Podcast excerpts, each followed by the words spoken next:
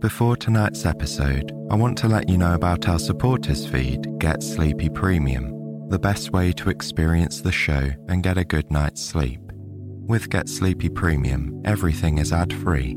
You'll receive a bonus episode every week and have full access to our entire back catalogue. Your support really helps and means so much to us. Simply tap the link in the show notes to learn more.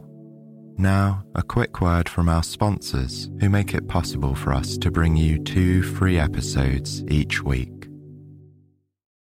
When you need mealtime inspiration, it's worth shopping Kroger, where you'll find over 30,000 mouthwatering choices that excite your inner foodie. And no matter what tasty choice you make, you'll enjoy our everyday low prices, plus extra ways to save, like digital coupons worth over $600 each week. You can also save up to $1 off per gallon at the pump with fuel points. More savings and more inspiring flavors make shopping Kroger worth it every time. Kroger, fresh for everyone. Fuel restrictions apply. Have you ever wished that we'd include soothing nature sounds as a background throughout a Get Sleepy episode? For example, maybe you would like to pair tonight's story with the sound of gentle rainfall. Well, now you can. We have partnered with the Deep Sleep Sounds app to help you create soothing soundscapes that will play in the background while you're listening to get sleepy. Here's what you need to do simply download the Deep Sleep Sounds app, choose your preferred sound, and add it to the mix by tapping in the circle next to it. Make sure you go to the Controls tab within the Deep Sleep Sounds app and toggle the button to Allow Background Audio. This will mean you can listen to Get Sleepy and the app sounds at the same time, and you can control the volume of the specific sounds in the Mix tab.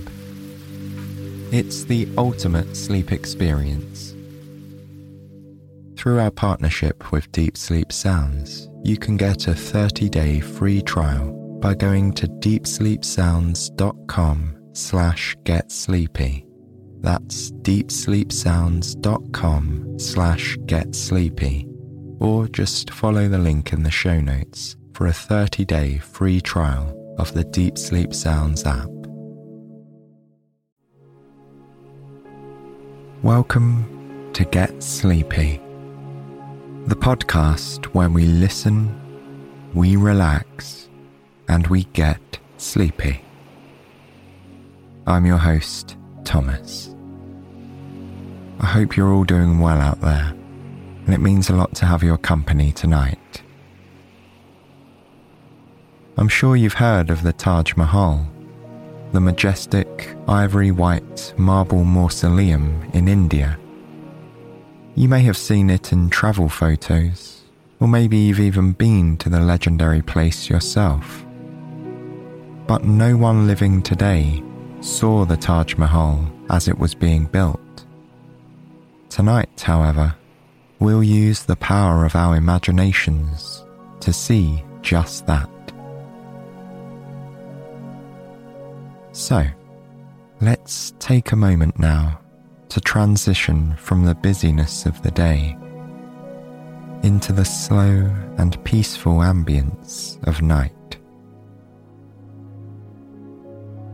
For a lot of people, myself included, this moment of getting into bed can often be the time when our minds start to overthink and catastrophize, which of course disrupts us from our rest.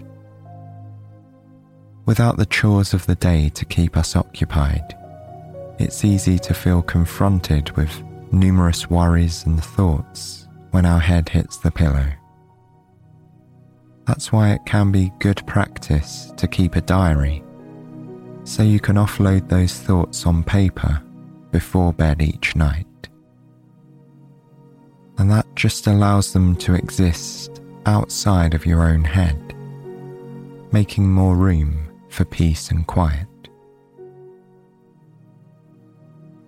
At this moment right now, though, all I want you to do is breathe nice and slowly really filling up your lungs with the inhale, and then gently letting the breath go as you exhale. And at the same time, repeat the words, I am calm in your mind.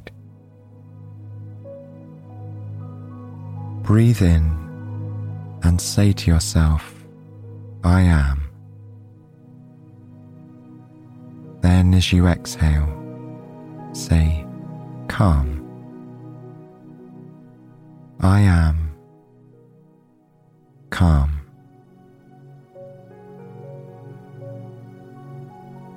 The more you affirm this phrase, the greater sense of calm you'll feel throughout your body and mind.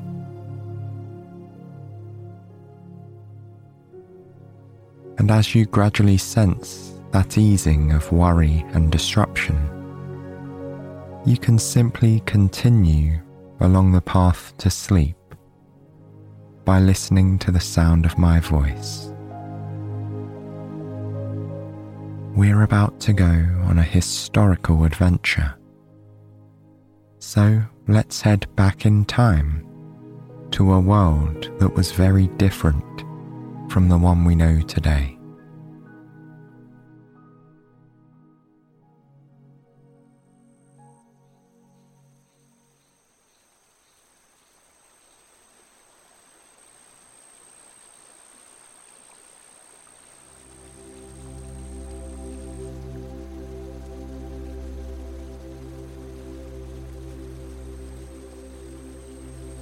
It's a cool, quiet morning in the Indian city of Agra. The year is 1640. Construction of the Taj Mahal, which means crown of the palace, has just about wrapped up. The Mughal Emperor Shah Jahan had the Taj Mahal built as a loving tribute to his wife, Mumtaz. She was laid to rest here a few years ago. The Taj Mahal was originally built as a mausoleum for the emperor and his wife. But over the years, it will become famous throughout the world as one of the most stunning symbols of love ever made due to its unparalleled beauty and the care that inspired its construction. You stand at its gates now, relishing the crisp morning air. Built on the southern bank of the river Yamuna, it's a beautiful, dazzling white building Although you can't see the river from where you're standing, you can hear the sound of rushing water in the distance. Every once in a while, it's accompanied by gentle birdsong, creating a beautiful morning melody. It makes you feel grateful for your presence here this early in the day. Somewhere in the distance, a man sings an early morning prayer. The notes of his voice are carried softly on the wind, blending with the harmonies of the birdsong and the river.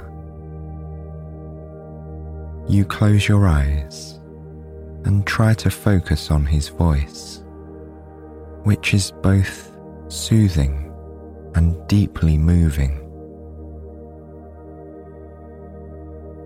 The city around the Taj Mahal is just starting to wake up. Farmers are heading to their fields, and shepherds are herding their animals.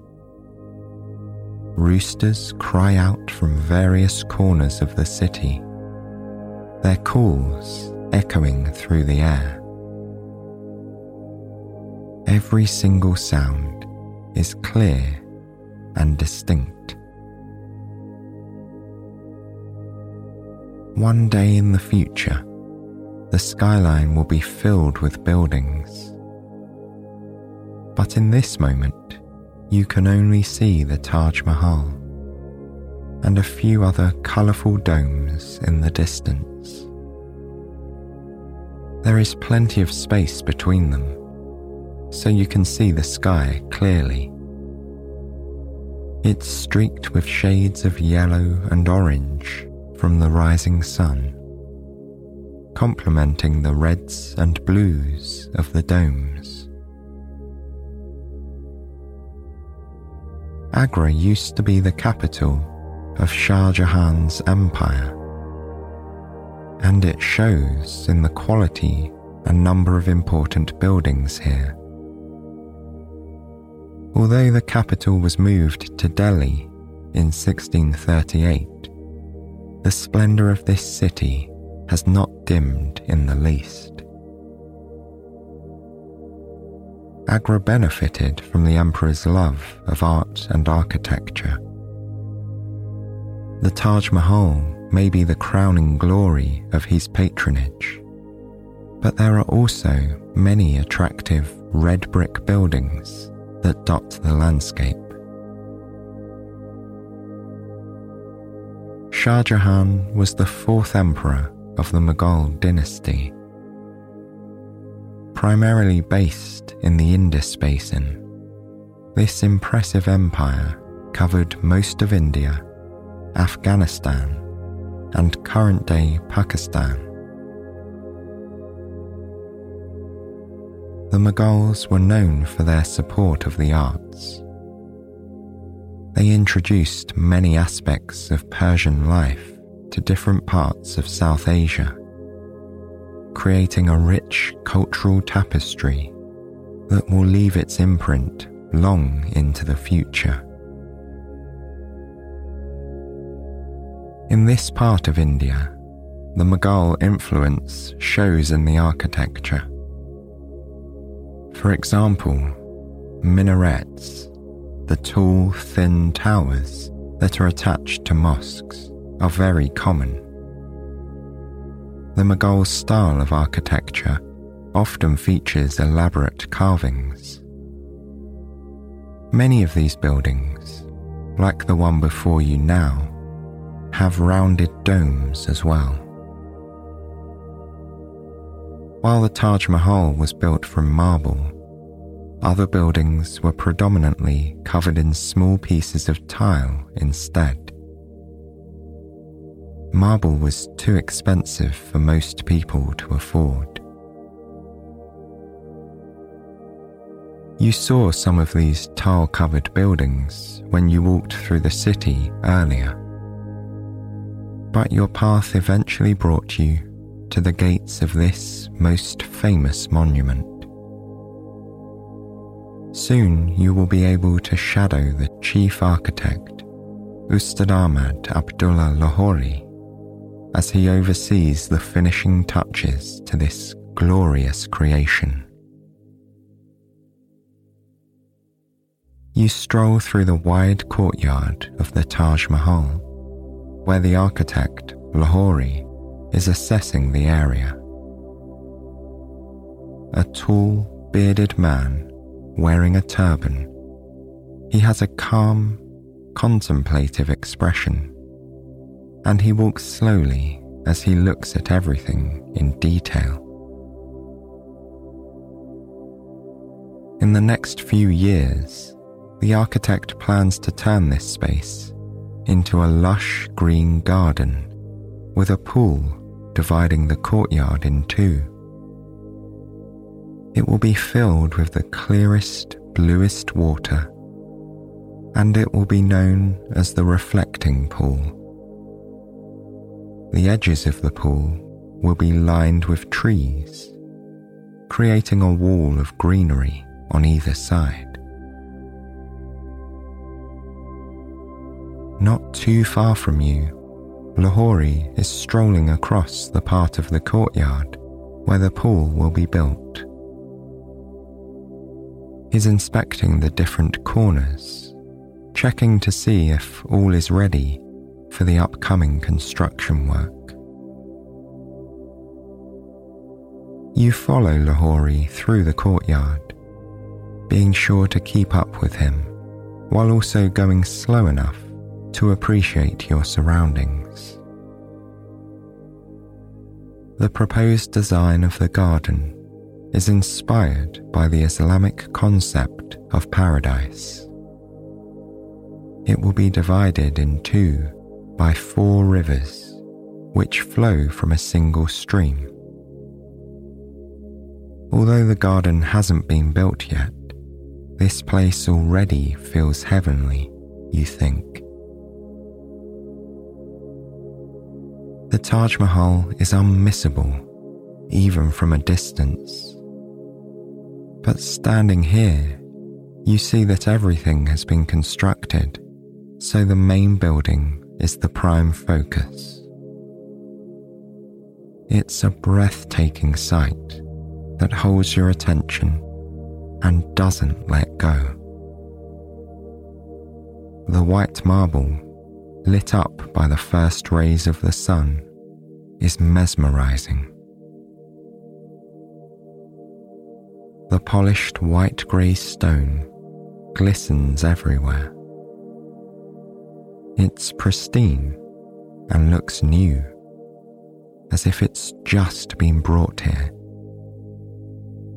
The marble for the building was supplied by a small town in Rajasthan in northern India. This town is known for having the finest marble in the world. Only the best would do for the emperor's beloved wife, after all.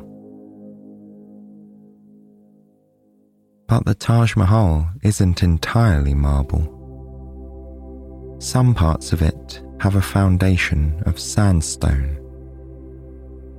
Plates of marble reinforce these areas, covering up the sandstone and creating a structure that is beautiful and sturdy.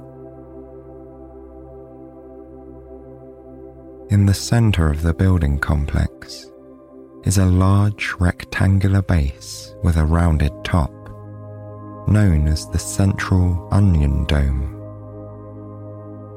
The highest point of the building stands at more than 70 metres, cutting an imposing figure on the landscape. Four tall minarets stand apart from the main building.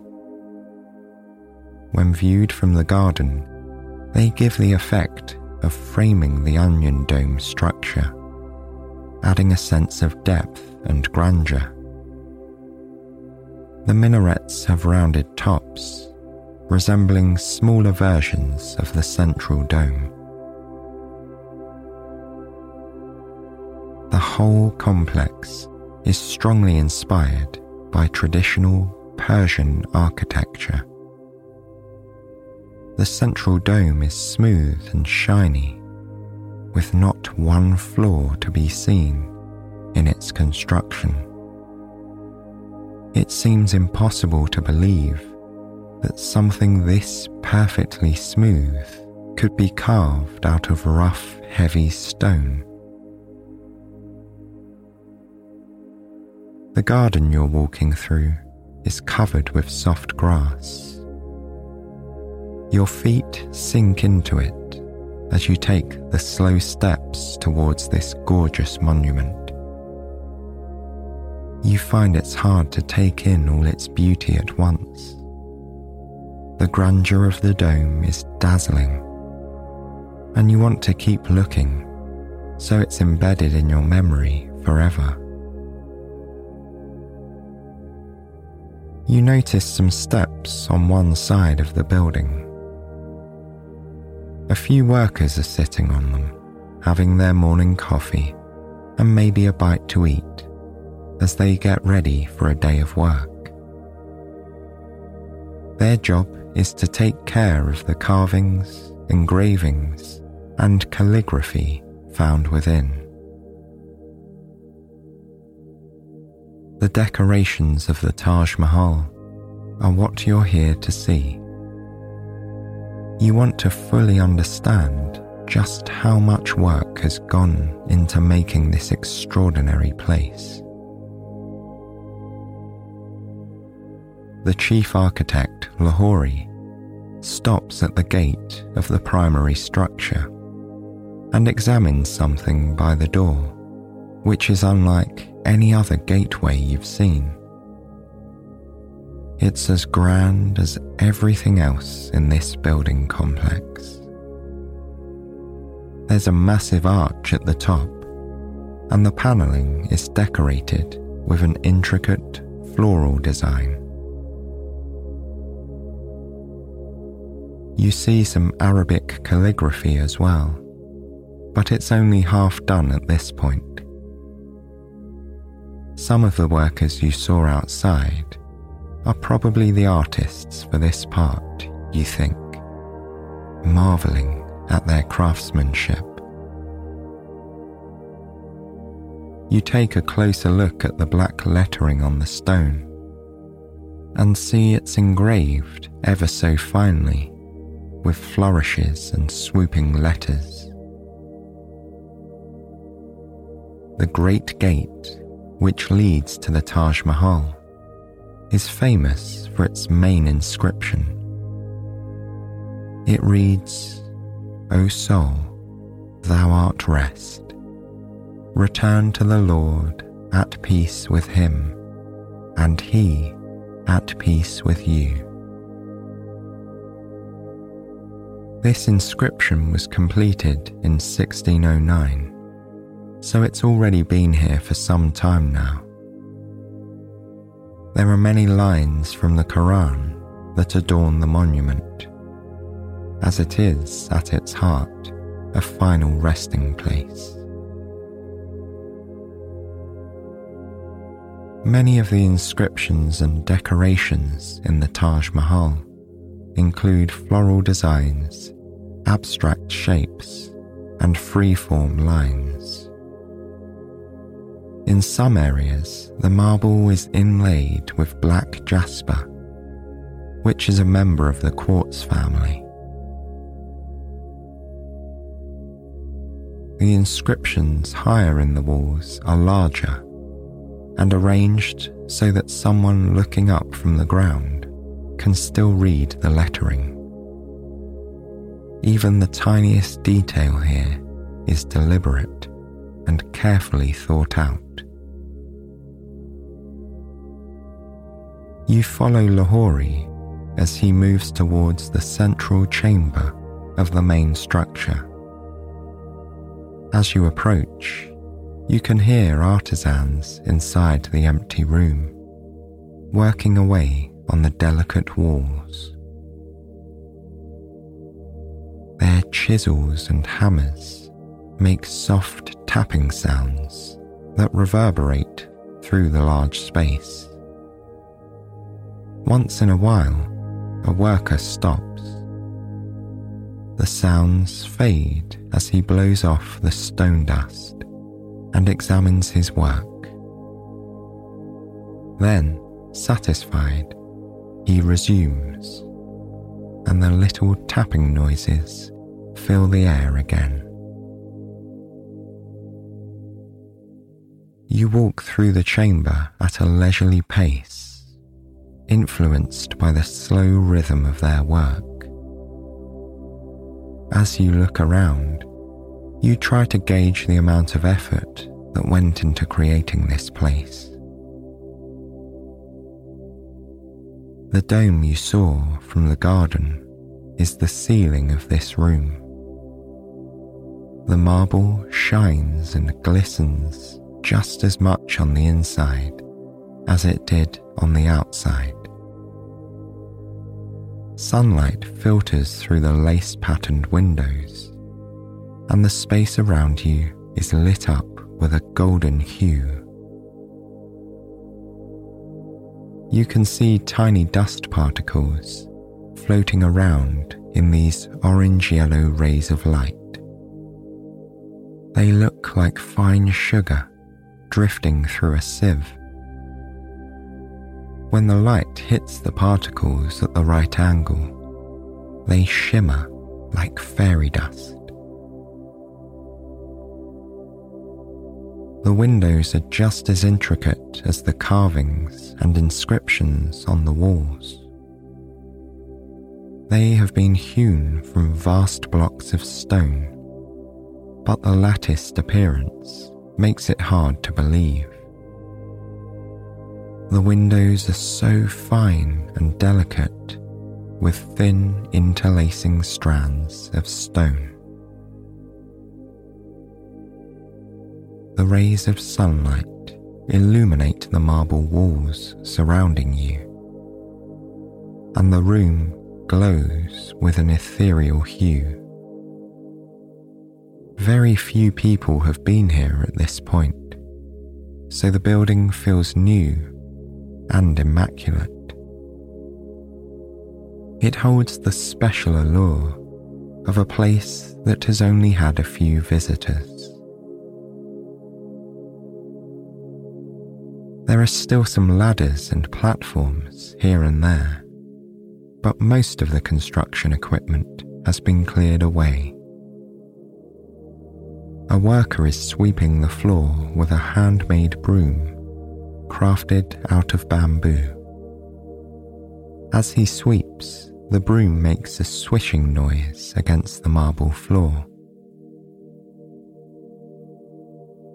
you bring your attention back to the architect, Lahori.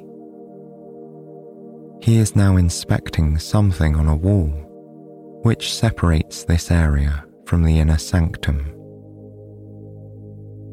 You feel your curiosity rising as you walk towards him. As you get closer, you notice something different about the walls here on either side of the door that leads into the inner chamber.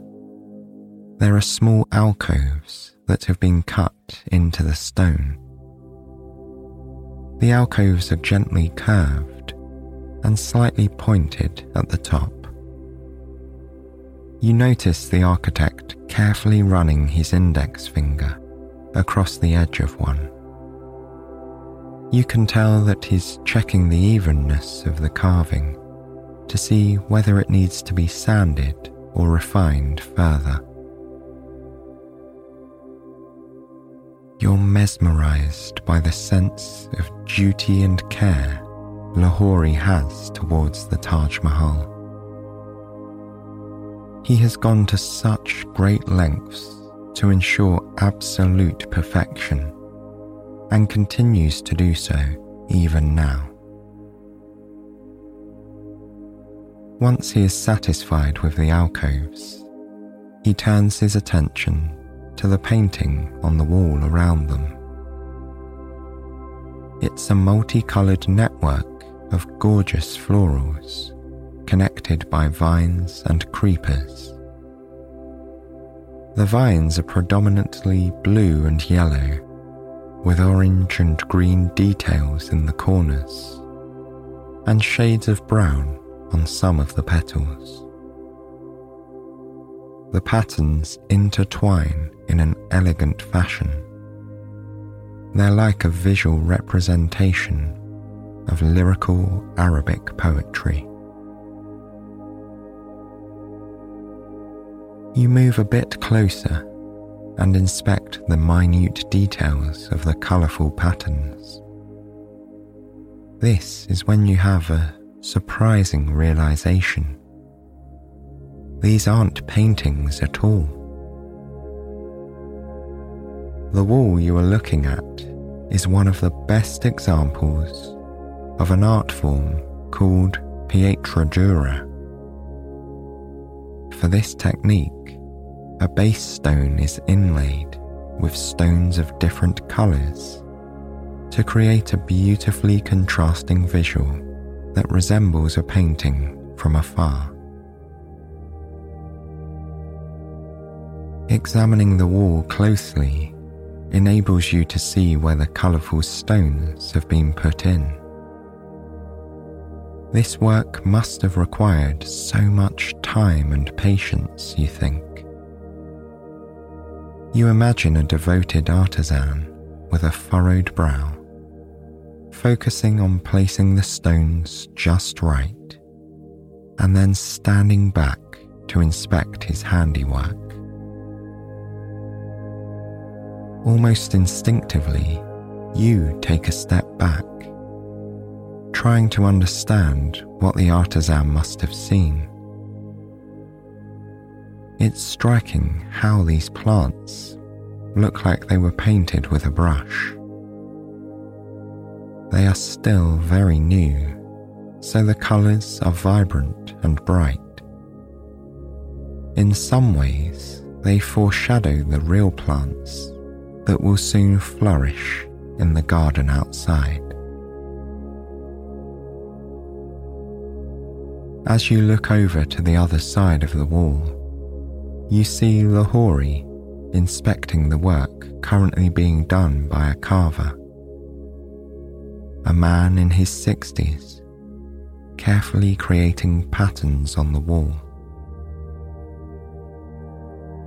He taps away with his sharp chisel and tiny hammer, making designs that look like flowers and leaves.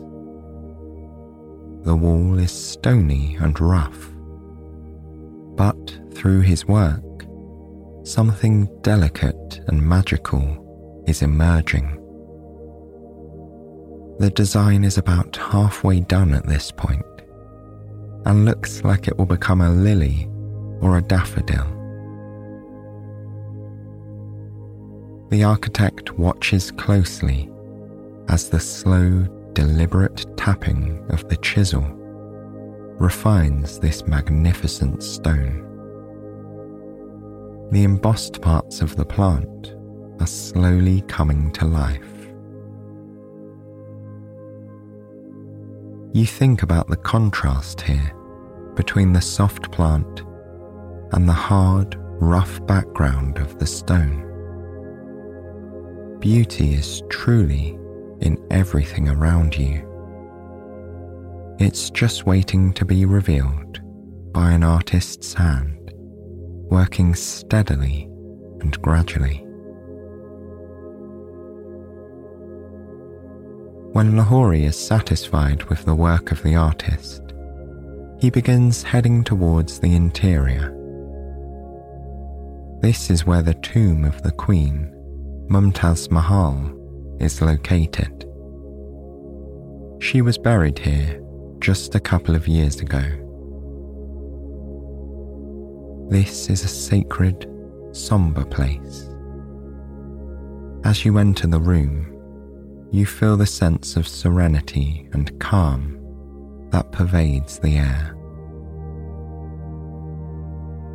The tomb is located in the middle of a circular room.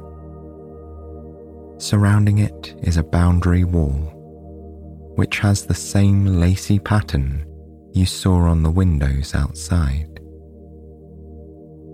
It looks almost like a trellis, only denser, with smaller gaps. Walking closer, you notice that the gaps visible from afar are actually formed by interlinked floral carvings. The stalks and tiny leaves are spaced evenly. What a marvellous work of art, you think. The intricacy makes you wonder about the bond that must have existed between the emperor and his wife for him to create something this breathtaking in her honour.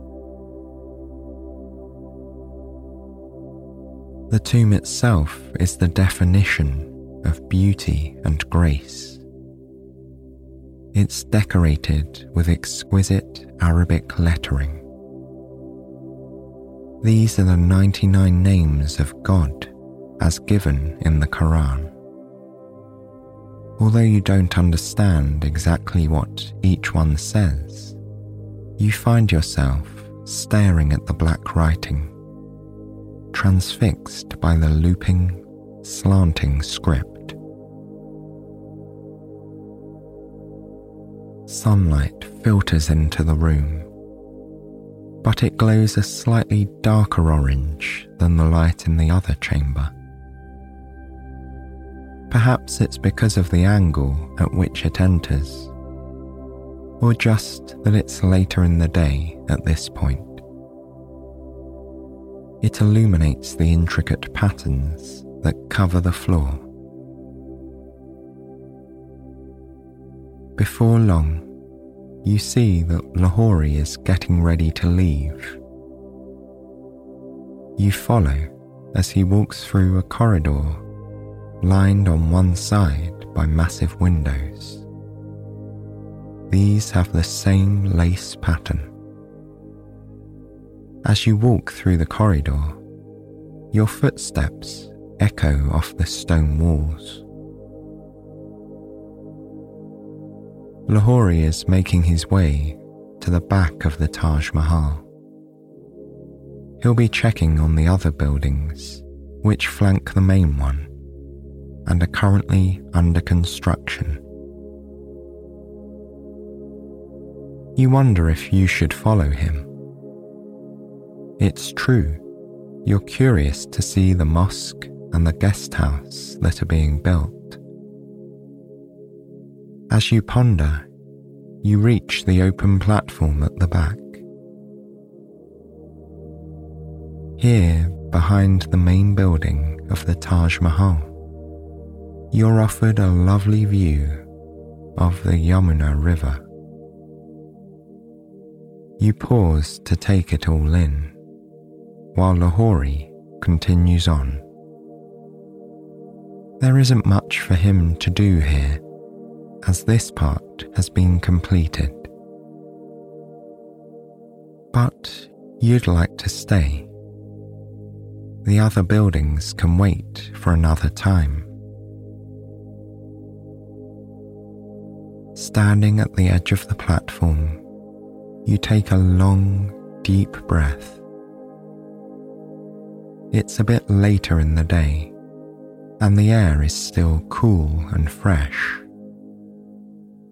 The sun isn't too high in the sky yet, so it's only just beginning to warm up.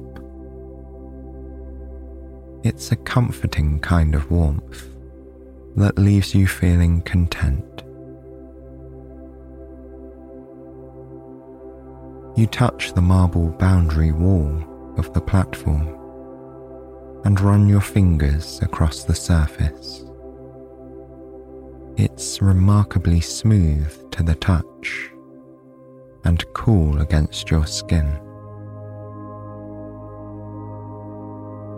As you stroke the smooth marble, you consider how this place came to be. You think about all the people who gave so much of their time to make Shah Jahan's dream a reality. You gaze at the Yamuna River as these thoughts drift through your mind. The Taj Mahal is gorgeous in its own right, you think.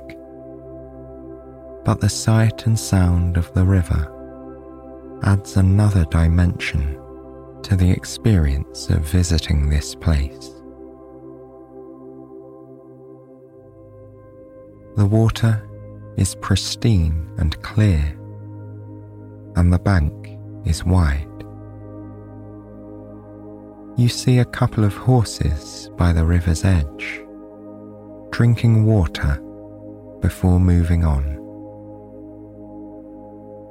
You think it could be easy to spend the next couple of hours right here, gazing at the river, letting your mind wander through all the wonderful sights you've seen.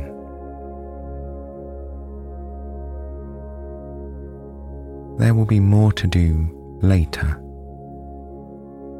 but for now, you're content. You know this day will last forever in your memory. It's as though the Taj Mahal is a part of you now.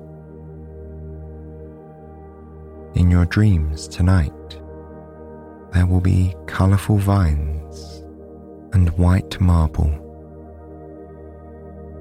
and the fresh, clear sounds of the river in the background.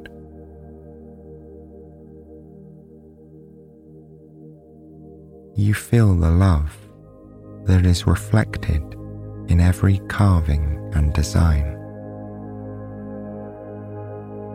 Like so many visitors in the past and future, you've been mesmerized by the grandeur of the Taj Mahal.